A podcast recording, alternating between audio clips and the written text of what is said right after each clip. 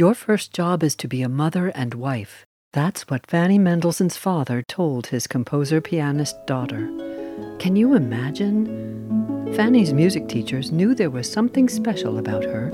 She loved and admired Bach's music, and as a young teen, played all 24 well tempered clavier preludes from memory. That's amazing, because back then music was rarely performed from memory. Sunday concerts at the wealthy family's home included her music and her brother's. She worked closely with Felix as a confidant, helping with composition.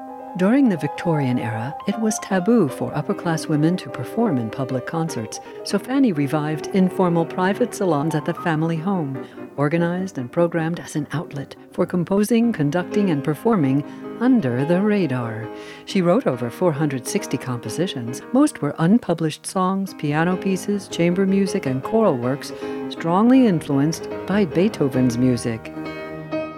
Rules and family disapproval prevented her from publishing under her own name, so Felix published some of her music under his. In fact, historians believe Fanny pioneered the song without words.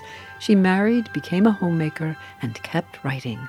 One of her finest works, The Year, is a cycle of piano pieces for each month, written on tinted paper with short poems and her husband's illustrations. And when she did publish a collection of songs, she was one of the first female composers to do so.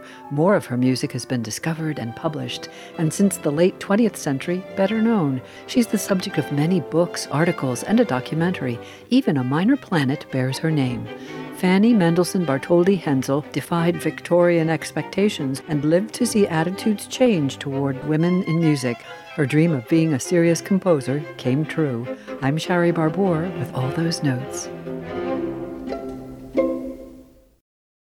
All Those Notes is a member of the Virginia Audio Collective. Visit virginiaaudio.org.